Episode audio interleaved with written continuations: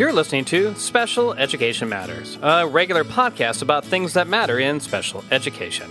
I'm your host, Michael Boll, and I am the proud father of an 18 year old boy with autism.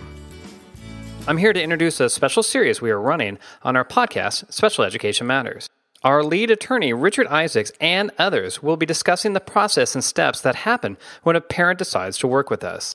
In today's show, California Special Needs Law Group attorney Richard Isaacs and I talk about the file review process, understanding the case, and how best to proceed.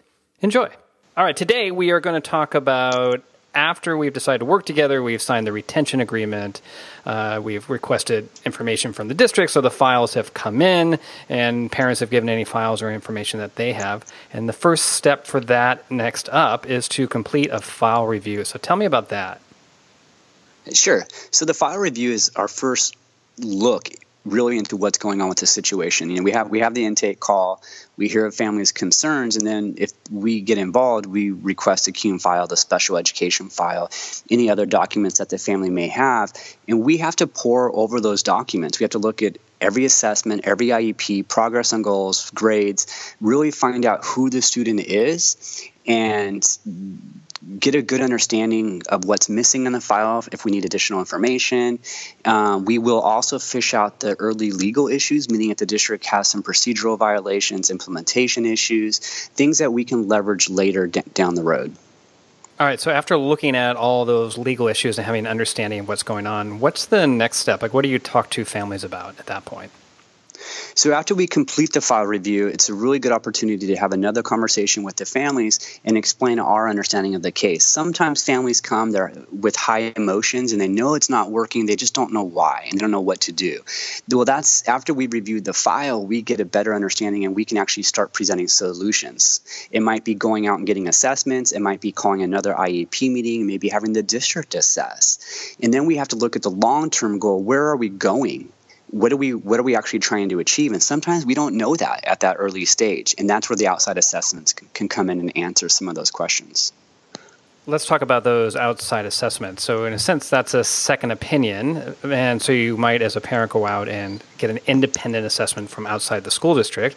But with that there might be a high cost for that. It takes time to get it done and those sorts of things. But at the same time you've said that or you can tell us that sometimes the districts will pay for it, other times we'd have to pay for it as a parent. And what are those two different situations?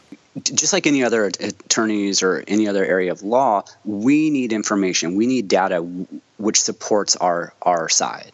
And when we're looking at the district's assessments, every time the district assesses, parents have the right to request and disagree with those assessments and request that the district fund independent assessments. And, and the law refers to them as independent educational evaluations.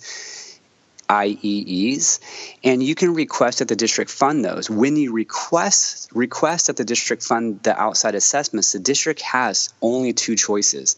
They can either fund that assessment or they can defend their assessment and say it's appropriate which means they actually have to file a lawsuit or due oh. process complaint against the family. Oh, that's kind of interesting. So, it, what but what typically happens? So, if you request an outside assessment, what are the odds that the school district's going to say, "Sure, go ahead and do it," and what are the odds that they're going to say, "No, you have to take ours"? It, it really varies, um, it, and it really varies on the psychologist, the school district. I, I, say psychologist, but it could be an OT assessment, a speech and language assessment. Mm-hmm. It, it really depends. So there are some school districts that by far do really good assessments and we may request them and if a district does file suit we just dismiss our, our request. It's not worth mm-hmm. fighting over. Um, there are some assessments that we'll look at and we could just tell on its face that it's not appropriate. And it might, it might be full of errors they may have not used a, enough assessments or gone deep enough and we feel pretty comfortable requesting the iee sometimes assessments are you know could go fit, go e- either way. What we'll do at that point is we'll have an, one of our uh, experts that we use or assessors that we use frequently take a look at it and see if they can find any issues with it, and we can share that with the district of why we think they should pay for an outside assessment. It changes. It used to be much easier to get the district to fund assessments. They're fighting us much more on that, which means they're willing to go to hearing, and I think partly because if nine out of 10 parents withdraw their request, it, it benefits the, the district to take a, a more aggressive approach. All right, I see that. So even though we're really at this beginning stages here, this particular aspect can take a long time, right? Because we're talking about doing the assessment, which takes its own time, and then actually implementing the assessment. So, how does that work? So, I get an assessment done, and then I ask the district to implement it, and then I wait six months, or what does that? How does that look? Right. The assessing period is, is, is probably the most significant time frame and what drags these cases out the, the most. So when the district assesses, they, they by statute they have 60 days to assess and review that assessment and the results and the recommendations at an IEP meeting.